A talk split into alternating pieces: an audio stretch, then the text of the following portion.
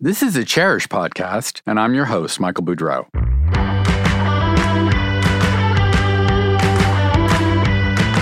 I'll be taking you for an inside look behind the glamorous facade of the interior design industry. At a time when every aspect of the business, from sourcing to trends to marketing to dealing with clients, is undergoing rapid change. There is hardly an issue of any shelter magazine you can name that does not feature at least one home studded with Christopher Spitzmiller's gleaming and boldly colorful lamps. He has crafted lamps for four different White House administrations, Blair House, and many other distinguished American homes.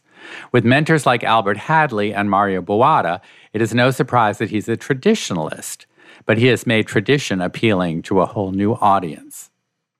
Each of his pieces is handcrafted using age old techniques, but he updates classic forms with vividly colored glazes and custom touches that make his work instantly recognizable and coveted. He has since expanded his range, and his lamps, tableware, platters, planters, garden stools, and ginger jars are sold at his own Manhattan showroom, at dozens of high end outlets across the country, and fortunately, at Chairish and he continues to create custom pieces for many of America's top designers. But Christopher is also a social media star. His many posts about the renovation and extensive transformation, Dovecote anyone? Of Clove Brook Farm, the 1830 house and five acre property in Millbrook, New York, drew so many thousands of entranced followers that it led to his best selling book, A Year at Clove Brook Farm. The book, which is published by Rizzoli, is full not only of ravishing photographs, but also practical advice, techniques, recipes, and insights into how to beautify and enjoy any home. Long before our current maker moment and the recent resurgence of interest in ceramics, Christopher was creating beautiful objects and changing the way designers think about how to bring color, form, and light to their rooms. I'm so pleased that he's with us today. Welcome, Christopher. Thank you so much. You're going to make me cry with such a great warm introduction. Oh, you know, oh, everybody says, Isn't it great how much you've achieved? And I don't think about it. I don't think about it for a minute.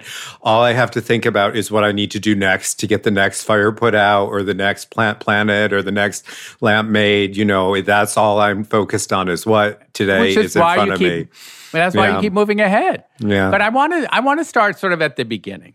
Early on, like how did this all happen for you? Where did you go to school? Did you study ceramics? How did that? Because I have to say, Christopher, to me, you've always been like full blown, like you know, um, Venus from the head of Zeus. Um, you've just I been wasn't. like a I wasn't. no, I was a little kid that was lost. I was dyslexic. I couldn't spell. I could barely read. I had like my prognosis as a student was dismal at best when I was in in in, in grade school. But I found vocation and and life in making things and the idea that you could enrich people's lives by making something, whether it was a little bowl or a plate or a piggy bank, wildly entranced me. And so I took ceramics whenever it was available to me, and it wasn't always available. And then at my boarding school, I got really good at it. And then at my college, I got even better. And I told my mom I wanted to be a ceramics major. And this is a classic story where she pulled the car over the side of the road at Parents Weekend and was like, Listen, honey, you need to find something to do that's a little more lucrative. and you know the joke's on her today. And you know I, I see people like i have some cousins right now who have kids and they're trying out for the nfl and i find myself shaking my head going oh my god that's such a hard goal to achieve. And i'm like look at you. You know you you made it making lamps in this weird profession and you became the best at it. And it just shows that if you pick your niche and you keep doing it and you keep doing it and you keep doing it because there is failure in the beginning that we all face. And it wasn't poverty. all yeah and poverty. Yeah yeah yeah. I mean so you know i graduated from school and Where did you go I- to school? I went to St. Lawrence University in New York State and way up in the hinterlands Mm-hmm. of New York State. And then I took the summer program at RISD and they wanted me to transfer and I wanted to transfer. But my mom, who was worried about my dyslexia, said, she said, stay and I'll pay for you to go to grad school wherever. So I figured out that I could go back to RISD as a visiting student. And so I spent my senior semester there. And then I did a program in London where I talked my way into Central St. Martin's. And in England, they're much more about products and about plates and dishes. They have the whole Stoke on Trent factory sort of Right, area that they produce designers for that sadly we don't have much of in America. There's not a lot of American makers. There's small people like myself, you know, who make right, things. And right. I'm, I'm, not but it's that small. English tradition. yeah, the, Wedgwood and Spode Wedgwood, and you know, Spode, Lenox, mm-hmm. all of that. Yeah. You know, so I guess they know the schools feel that there's a place for the students to go when they graduate. Whereas in in the United States, like you said, it was a little dubious what you were going to do. I, I, guess. But they assigned projects that were doable and recognizable. Like you, you, I think you had to do like a set of plates that could be sold at Barney's or Harrods. You know, which. Mm-hmm. Still can happen. You know, a young mm-hmm. designer mm-hmm. can go into Bergdorf Goodman with a small line of stuff and have them sell it. And they are actually looking for people to do this kind of stuff with. And that's the thing that most people, I think, lose out on is that they don't take out their phone or reach out to people and say, hey, look at me, you know, and be right. persistent. You know, right. if you get the right. no the first time, you got to call back and you got to you got to knock on that door for a while. So, I graduated, I moved to Washington D.C. and I was floating around looking for some job. Um, and I couldn't find anything. And my roommate at the time was friends with the White House intern director, and she said, "Why don't you come be an intern?" And there was a opening in the press office, and there was an opening in the social office. And I said, "Well, I don't know which one's more interesting." She goes, "Oh, do the social office." So I worked for the Clintons, and I worked for from Thanksgiving through the Easter egg roll, and it was amazing to be there and to be in that house and to answer the phone and and to collect people's social security numbers because you can't have any, you know, outstanding crimes or anything right, when you go to the right. White House. Background so. checks. little background checks. We don't do it for guns. It ever. we do it for, for, for the White for your White House visit, you know, on a social occasion. yeah. Um, so I did that, and then I had a show at my work in Washington. I had a friend who offered to give me, and I made plates and dishes back then. And the show went incredibly well. And Mac Hoke was then opening the very first Mecox Gardens in Southampton. And he said, Why don't you come out and be Podron resident? So I packed up my car in kiln and I drove out there and I had a dismal summer. Like the pieces that came out of the kiln either broke immediately or soon thereafter. I had to borrow like $200 from Mac to get my sorry little butt back down to Washington, D.C. So that is the uh-huh. failure and part of the poverty that does affect, you know, I paid Mac back. And the next summer I had started to make lamps and I put lamps in his store. And no, no, back up. Keith Langham ordered some lamps that summer. That mm-hmm. summer, that what what I like to say is the the shining light that came out of that summer with was Keith saying, "We will we'll make these lamps." So I went back to Washington D.C. and I started to work on them. And back then, I just made the vase, and he had somebody who wired them and put them all together. And I learned all those different processes, like how to turn a wooden base, how to mm-hmm. do water gilding, how to get the best electrical parts, and how to put them together. And I think Tom Pheasant was my second client and Albert Hadley was my third. And then Barbara Barry's office called up and she was making things with Baker Furniture back then. And they said, We've done all this furniture, but we have no lamps. And so we need like 34 lamps. And I did my little schedule of getting this work done for the Baker opening. And I got it all done with like one or two days to spare. And so I had to get in my car and deliver these lamps to Baker because I couldn't afford back then to FedEx them. And Baker was so impressed by the personal delivery that they got from me showing up myself, making sure that the pieces. So it just shows you that like life takes you where you need to go if you work hard and you do your thing you get in the car and you drive down to high point and you deliver those lamps yourself you know like you got to get things done. Like I tell people in our studio that we sell lamps, we don't sell excuses. And that doesn't mean that we don't run behind sometime and there aren't moments right, that course. we don't get our work done. But in those moments, we lend things out to designers. We say, well, we don't have your pair, but we have another pair of blue lamps that we can send you and you can have those until they're ready. So we've learned some tricks that make a, a problem a better solution. Right. Now, I, I was fascinated because I read up a little, looking forward to this.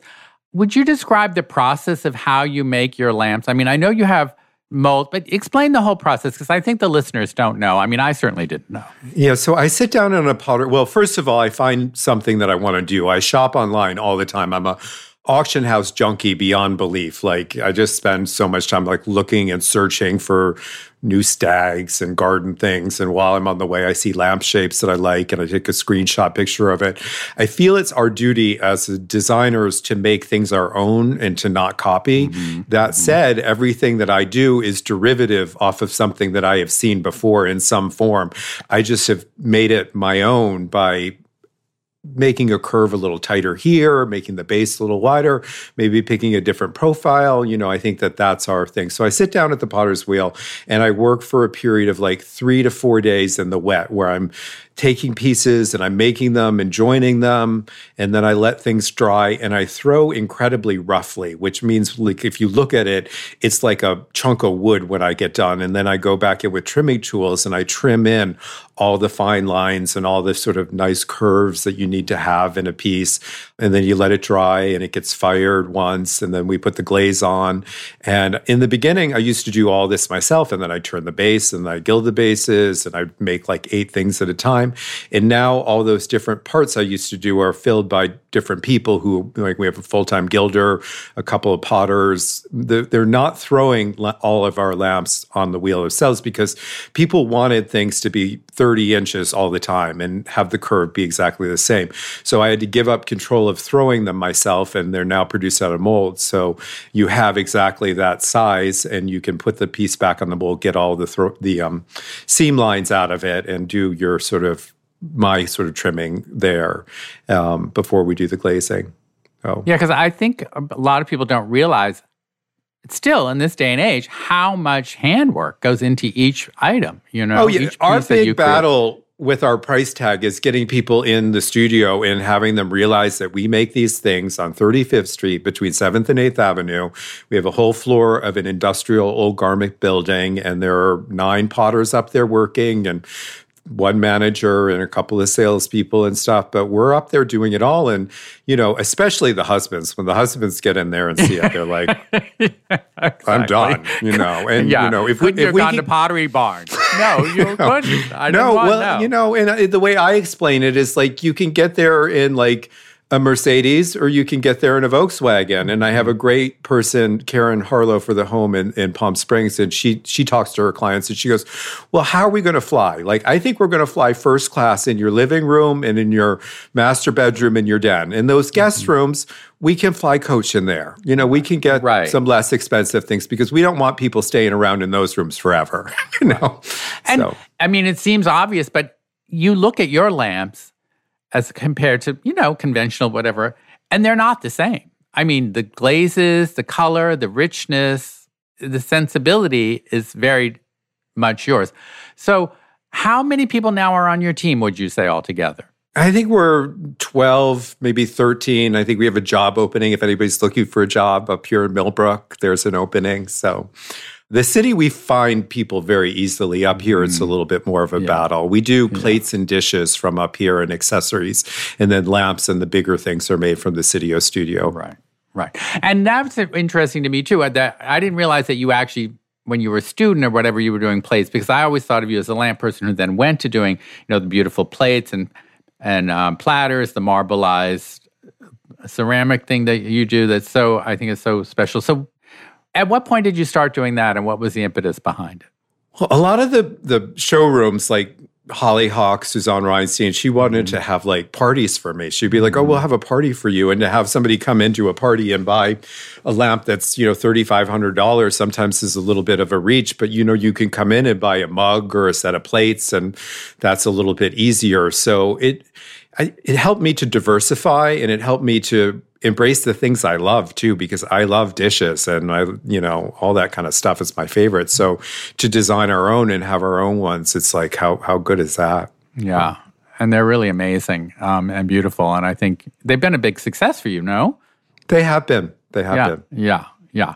So that's something else I want to ask you about because when you were starting out, I think there wasn't as much respect for ceramics and for handmade things. I, you know, You're laughing, So that, I, that, that reminds me of a funny anecdote story that I like to tell is when I lived in Washington, D.C., and I told people I was a potter, they looked at me like I farted. They were like, oh, bless your heart. what do I oh say? Oh, my right? God. Yeah. And you know, from the beginning, I was making lamps for the Bob Bennett's. The Clinton's lawyers were one of Tom Pheasant's clients that I was making things from. I mean, right away, we had very good placement and, and good, you know, but Well, who I else were they going to turn to? There was nobody else making that. but part of it was my problem. I didn't know how to convey that. Right. And I still don't convey it in a braggy, braggadocious way. You know, Albert Hadley was very humble. He never said, oh, you know, like I work for the Rockefellers and the Mellons or whatever. You, there was just something about Albert that you knew was regal and respectful, and he demanded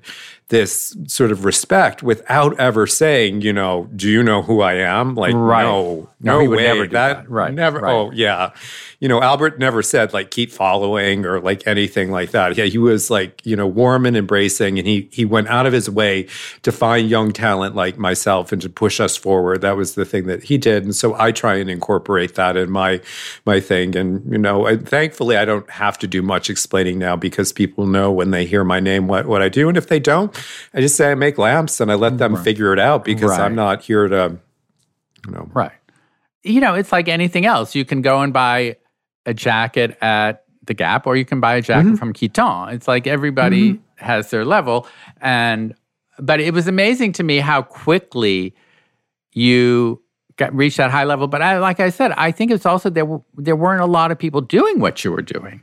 There are more people now not exactly what you're doing, obviously, and whatever. But there is, there has been, don't you think, a change and and and there's more respect and interest in all kinds of ceramics now, both vintage and new. Thankfully, yes. I don't think the vintage stuff gets near the credit that it should. I can buy creamware plates and old things that used to be thousands of dollars at Bardith now for hundreds of dollars on eBay or Chairish. You know, you can go out there and get really good old stuff now for for really nothing. But there is a, a resurgence in craft and embracing that, and I'm really glad to see that because we need to support these young artisans out there that are starting out. You know, lots of them have worked for me. There's a guy Nick Newcomb who's gone out and he has his own studio where he does dishes that you can buy at KRB. There's, you know, when when somebody leaves my studio, I'm always happy to see that they they've they've made it. So Yeah. Yeah, it, it does seem like, as I said, we're in a bit of a maker's moment now, finally. But this is like what twenty years after you got started, right? It's sad because you know I would see my mom buy things like she bought some of those Frances Elkins hoop back chairs, mm-hmm. and she found somebody in our hometown, East Aurora, New York, this little town in Western New York, who could make it and make that little part of the leg that is so important in that design, and to get all that. Like she would find these craftspeople out there and give them work. Yeah. I think our society has not respected. We did a podcast about this and it's a constant going thing, you know. How do you support artisans? Why how do you encourage young people? Not everybody should go to college. Not everybody wants to go to college and end up with all that debt. And how do we make trades and craftsmanship more respected in our society? And you know, I, it's an ongoing issue, and God knows all the designers can't find enough artisans to execute their visions. And um, you know, I think you don't have to worry that you're going to have a thriving business for a long time to come.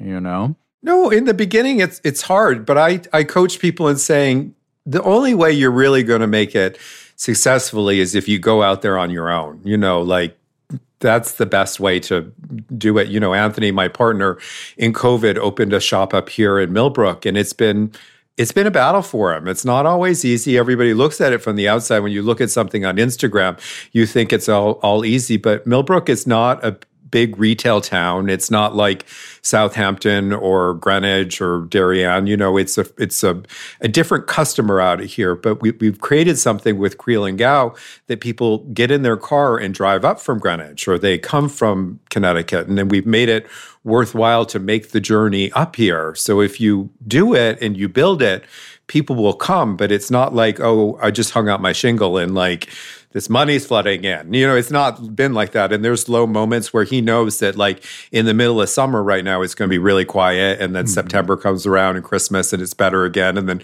January happens and it's slower. And, you know, thank God one of us has got a steady job to like Right. keep us all going. But, you know, you, you, you figure out how to work it and angle it. Hi, everybody, and thanks for joining us for another episode of the Chairish podcast. I'm Anna Brockway, co founder and president of Chairish, and I'm delighted to announce that Chairish is now offering only to the trade the most generous returns policy in our industry. That is a 14 day return window on all our exceptionally curated inventory of home furnishings and art purchased by the trade. Designers asked for it, and we listened. This free offer is now available to interior designers on purchases made between now through October 31st. So it's time to get shopping. For more information, visit chairish.com slash trade. That's C H A I R I S H dot com backslash trade. And now back to our show. That brings up, of course, social media and Instagram, because one of the things that amazed me about you was how brilliantly, uh, how early on, and how brilliantly you adapted to Instagram in particular, which is where I've been following you for forever. And you know how you used it to sort of build awareness of you and also Clove Brook Farm. So I want you to talk a little about what was the impetus behind that. Did you were you excited about when you started the renovations in particular? of your farm, your house and farm. Was that something you thought? Because I know people say, "Oh, you know, Christopher Spitzmiller, he's the next Martha Stewart," um, or you know, the next Chip Gaines or whatever. I don't even know who to compare you to because you're so inimitable. But you know, was that a plan or was that something that just evolved? It just happened, and I had no idea that people would be interested. I did have the idea especially in gardening, of educating people, which is the mm-hmm. same thing that Martha has and holds right, dear absolutely. to her heart. Is it's right. all about teaching. And when I do a post, I try and impart the reader and the viewer in some sort of lesson. Like this is what I learned. I mean, sometimes it's just a table setting, and that's just beautiful. But if it's something in the garden or the progress on the barn that I'm building, it's like here's here's where we are. Here's what we ran into that I didn't expect. You know it's not about like look at me you know i've, I've done all this it's like right. i don't know. it's not all finished way. pictures you know no like, it's oh. not all finished they're all right. taken with my iphone occasionally right. i'll use one from the book that the ingles took but like 90 6% of what I post are images that I take with my phone, and I do it all myself. Nobody else gets in it. There's a business Instagram that's run by the studio that I'm involved with, but they do that part of it. I'm not great at pushing my own product. That's one mm-hmm. thing that mm-hmm. Martha does say to me. She's like, you should push your own product more than you do. But I'm more interested in in what I'm learning and what I can impart in some somebody else and what they can somebody else can take away from it than I am about hey look at me you know that's yeah. not my thing. You yeah. know well and I think it's very uh, your feed is very authentic. It's very you. Like you said you do it yourself and people can sense that. But talk a little about how you found the the house and the farm and were you intimidated at first? Because it you know it it was a beautiful ha- house but you you had big plans. So and now you still have big plans. yeah. So, you know, I had friends like Steven Gambrel who had these houses, and right. I didn't have anything. and I many houses. Yeah, no. well, now he has millions. Back back then, there was one house in Sag Harbor that right. he had, but now Famous he's gone on. You know, he's yes. gone way way further. But I decided I wanted my own house, and I saved money. I religiously put some money into an account, and I went went down this thing, and I looked in the Hamptons, and that was out of my price range, and through Jamie Creel, I had found Millbrook, which is similar to the countryside in Charlottesville, Virginia, that I spent a lot of time in when I was in Washington, D.C. And I love the kooky people up here. And I had a house with Todd Romano, who I dated. And when we broke up, Todd wanted to have that much more money than I wanted to pay for it. And I took some time out, saved some more, and I bought this house that John Robshaw and other friends refer to as the grown-up house because it has a big presence and it's it's a Greek revival house. It's not as big as it looks from the outside. It's 3,500 square feet, and the living room that I'm sitting in right now is 15 by 15. It's a bedroom up of it, which is mine. That's that size. So it's it's rather modest in its scale inside, but it has all these big moldings on it. And my friend Petty Madison said to me when I sent her pictures of it where there were honeybees living in it, and she'd be like, It's a good thing you're young because I paid $565,000 for a piece of history that I needed to sort of reclaim. And I knew if I did it slowly, it would give me something to focus on and would fuel me to work harder and to make the money. And I did projects like painted the whole outside and then I replaced the windows. And Margaret Russell would be calling me saying, I want to shoot your house. And I'd be like, you want to shoot the new fireplaces or the new um, HVAC system, come on up here. But yeah. like, there's nothing going on in this house. And, you know, what I've learned works with editors is saying no to them. You know, they're like, you know, and I wasn't saying no because I was crafting anything. I had no plan up my sleeve. I just was serious. I'm like, there's nothing up here to photograph right now. And then when there was, there was. And, you know, it was six years of expensive renovation work. And, right. Well, that's, you know, what, that's the tragedy of anybody who buys a house, especially an yeah. old, uh, old house, is for the first at least three years, every you're spending yeah every dime, and none of it shows. None of it it's, shows. None of it shows. It, I was living with moving and boxes. as a visual person, down. that's a heartbreak. You know. It is, but I entertained and I had people over, course, and I right. wasn't embarrassed of it. Like no. it just was where it's I lived, and yeah.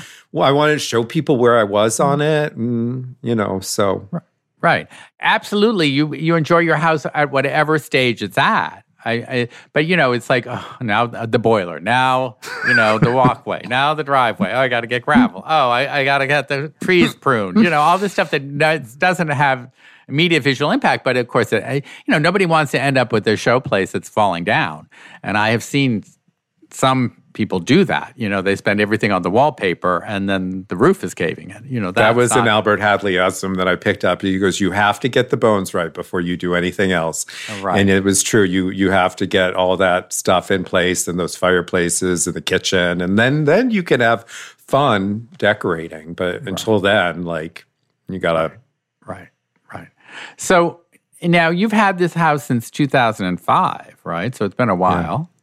So what was your order? Did like did you originally think, oh, I want to have a farm, I want to have chickens, I want to do, or was that is this all just stuff that you learned along the way and said, you know what, why don't I have some chickens? Or was it a dream from the beginning? You know, part of it was a dream, but then the other part of it is it just sort of happened at the right moment where I had the house and I was in it for long enough and I had started the work. And then I was like, okay, let's have chickens. And I carved out an area of the old dairy barn that was the old milk room and put up a run. And I ordered some chickens from Murray McMurray. And then I start going to fancy poultry shows and buying really good chickens. And the next thing you know it, you're going to these poultry shows with Martha Stewart, you know, and like, you're like, how did this happen? You know, you didn't dream that. no, you, you, you didn't dream that she'd call you and be like, you know, what fertilizer this morning? What fertilizer are you putting on your um, myrtle topiary? And I'm like, you know, here's the person who led the light for all of us for years. And she'll at moments, you know, ask me, like, what are you doing? Because mm-hmm. yours are looking better than mine. And like, th- that's the thing is, you know, when I know when both of us have a bad sweet pea year, we've, it's the weather, it's not us. You know, that right. that's what I sort right. of gauge things on when both of us fail because we do things sort of sequentially at the same time. And, you know, it, it just, that's a, my good talisman. Right. Right. So, what are you thinking about next for Clove Brook? Well, we're still working on the barn. It's not right. done, and it's, I haven't well, posted about it. We're the barn is big, and there were for, for the wedding that we had the dinner of. We, you know, we had the whole front facade sort of sided, and, or when I say sided, like we had the AZEK put on there. But there's there's two sides that still need the siding. There's staircases for the inside that need to go up in there. There's there's other smaller tasks.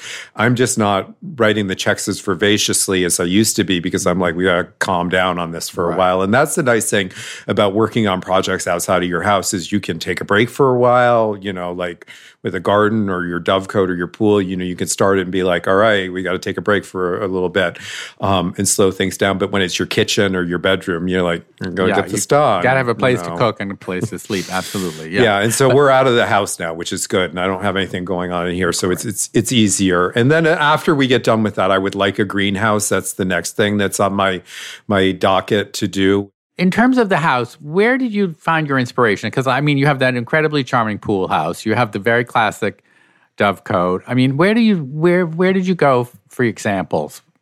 All over, you know, I mean, Gil Schafer's architecture influences me incredibly old Greek revival architecture. You know, that building is based off of the pool house building is based off of the Temple of Pan at Osterley Park. And the horns on the outside are is something that the Bannermans do, which are a husband and wife team in England. And they've done them at um, uh, Arundel and at um, Highgrove and at um, Houghton. You know, you find inspiration everywhere. And Page Dixie, Dickey did a. She's a gardener friend of mine. She did a um, a post about the the Horn Folly at Arundel, and that's how I found that. And Albert Hadley had a scrapbook that had an oval pool in it. And I was like, oh my God, I want an oval pool. Everybody's got these rectangles. So inspiration is sort of everywhere. And your friends like Harry House Heissmann helped me decorate the interior of this house. And this is not Harry's style. This is my right. style. And he'll tell you, you know, this is this is it. I love having somebody to hold your hand through things. And still I'll be like, should I buy this? And Harry's like, you don't need that, honey. You know, and that's good for a friend right. to tell you, like, you've got enough. Like don't right. get that. So. Right, right.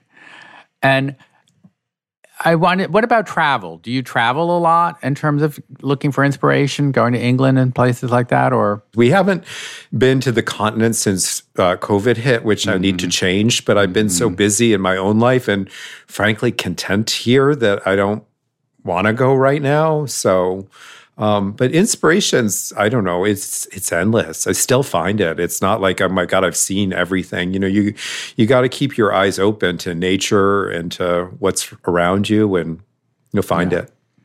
I, I want to get back a little bit to product because you don't push it enough, as Martha said. No, no, but how do you think about? Because what's interesting to me is, you know, I was looking at your website and how many variations now. It seems like you've added a lot more variations in the shapes. And like I look at some of your lamps and I see, you know, classic Chinese forms or whatever. But now you've added lots of different variations in the shapes, variations in the textures. How do you think about expanding your product lines, but but while staying true to, of course, who you are and your vision? Well, one of the things that I did that I'm very proud of was, you know, I partnered with Visual Comfort and I have a line of, of things with them, which is really good because I give them kind of the like your pret a porter Yes. So I give them the design, couture. they right. manufacture it. Right. And they produce it, and they pay me, thankfully, a very nice royalty from the whole process. And um, it's, it's nice to not be on the a line for all that stuff it's a lot that they do and they're versed at it and they handle it all very, very well. So that helped to do to help expand without doing it myself because it was hard for me to let go of the control of it and let somebody else make something with my name on it, but I did it and they're good. And it didn't seem to threaten our business. It seems to go into the other rooms or the younger people who can't afford what I do, you know, like that's the part. So we right now we're expanding the most in texture. Texture seems to be the next sort of frontier and we're doing like this herringbone line thing and this basket weave thing and then putting our rich colors on it. And it takes somebody like 24 hours in the studio of, of just work time to put all these lines on and the price tag goes up much much more for a piece like this. But the people are buying them you know like the more unique the piece and the more different it is i see more sort of want for it you know? And that's not that everything needs to be a million dollars. You need to have a variety of prices and a variety right. of things out there but the higher end stuff people seem to be be going for. And ha- have you seen over the past several years a shift in the color palette that people want because it seems like you have many more colors than I've oh, always maybe I just been, wasn't aware, you know? I mean, I've always had like 75 different colors you could choose from, and then we do custom colors too. I mean, we see shifts, you know, like Prussian blue was sort of our like main thing for mm-hmm. a lot of mm-hmm. years. Yeah, I was and thinking now as blues. We're, we're moving into sort of like greens now that are, is client driven. I mean, I like the greens, but we do things for what the designers want. Um, of course. And what Kate Brodsky asked for. Right. you, know, you never she, say no to Kate. no, you don't say no to Kate. And uh, Kate thankfully doesn't say no to me too, which is which right. is great. Right. So, yeah. You know, we've done some podcasts on trends and like people were saying, "Oh, they're seeing more warm reds coming up and people seem to be more Do you notice that in in your orders that you get? I don't notice that so much. I just notice that we, we seasonally a little bit, but you know, I'm happy there there's more embracing of traditional because while Mm-hmm. some of the stuff that I make is more contemporary and is more Yeah. modern, there's a traditional vein throughout the whole thing. And you know, the the decorators that I initially started working with are not ordering so much. And I am order I'm working for this whole new crop of decorators that some of them I, I, I haven't met and I don't really even know, but they're like buying voraciously and and decorating houses with very traditional stuff, which I find to be really, really heartwarming and embracing to see a, a new group of people come in and, and be our clients. That's great. No, it's interesting because you know, God knows there's all sorts of lighting now. I mean, with the LEDs and the sun, you know, there's all these high tech, and you know, Salone every couple of years it's a lighting thing, and there's like, it's wild. And I find it very reassuring that lamps, that people still want a lamp. I like old fashioned light bulbs. I think that they're the most flattering. You know, the, the well, that's G- a whole nother podcast on light bulbs. the, alone. GE old Right, fashioned right, ones that are sometimes hard to find. Like that's the light bulb for me. I don't want any LED thing. I don't. I want and with a shade. And, you course. know, there's Yeah. nothing more old fashioned than a beautiful shade, but there's nothing more necessary, you know? Yeah. So, and in terms of, you know, that brings up, I hadn't thought to ask you, but I'm going to ask you now. In terms of shades, you guys make your own shades, right? Well, we have Or them made, you, and so you there's a shade made. maker. I'm not saying you're Yeah. sewing them in the in the back room. No, but but a lamp when you order a lamp, it comes with a shade. And we Right. send everything out with a vellum paper, warm white glow Mm-hmm. sort of shade. And most things when I see them photographs are used with the shades that we send out with them. But Blanche Field makes great shades. Kate has great shades at KRB. You can get great shades anywhere. Some people have them made, and Right. somebody joked, you they're like, I didn't think the Christopher Spitzmiller lamps could get any more expensive, and then we ordered the shades. Like, you know, when Ashley Whittaker's client said that to me, and I'm like, yeah, it does. It's it's law, you know. So. But the good thing about when you buy something from me, it's going to last for generations. And when I see things come up at auction, they sell for half of what they are, which, you know, it used to be the case. If you bought an old sofa or whatever, if you paid $500 for like a D'Angelo sofa, that was, that was a, a lot, or you have $1,000. And now the sofas are selling at like stair, stair for like 9,000, 5,000. Like there's all of a sudden like this need for like upholstery that wasn't out there before and this Right. appreciation of and, like and just great get quality. it recovered. You know, Yeah. Mm-hmm. that's the thing. Great quality. Like you give great quality. And it's like, um, it's so interesting. You know, again, getting back to that handmade thing, there's something about pieces that are handmade that are going to retain their soul, shall we say, over generations. You know, I mean, they're they're better quality, they last, but they also have something I think that speaks to you. Like even like when you were saying when you have a water gilded wood base on your lamps, I mean that is something that is very unusual, and it's raises it up. Not that they're not the ceramic part isn't beautiful, it, it is, but you Yeah. know all your fittings, the base, all of that just elevates it, I think, to an even higher level. And the, that that attention that you pay to every element of the of what a lamp does, um, I think, is makes it really something unique. You know, Miles Redd says about it. He's like, you should only cry once in a purchase. And there's there's few things that I've purchased on the higher end of the scale that I've regretted. Mm-hmm. There's more things that I purchased on the lower end of the scale that I've been like, why did Yeah. you get that? Like, Yeah. you know, but if you if you know what you're doing, you, you and especially if you're working with a designer who says, yeah, you should buy this, just just do what they say and Right. buy it. Don't fight Right. them.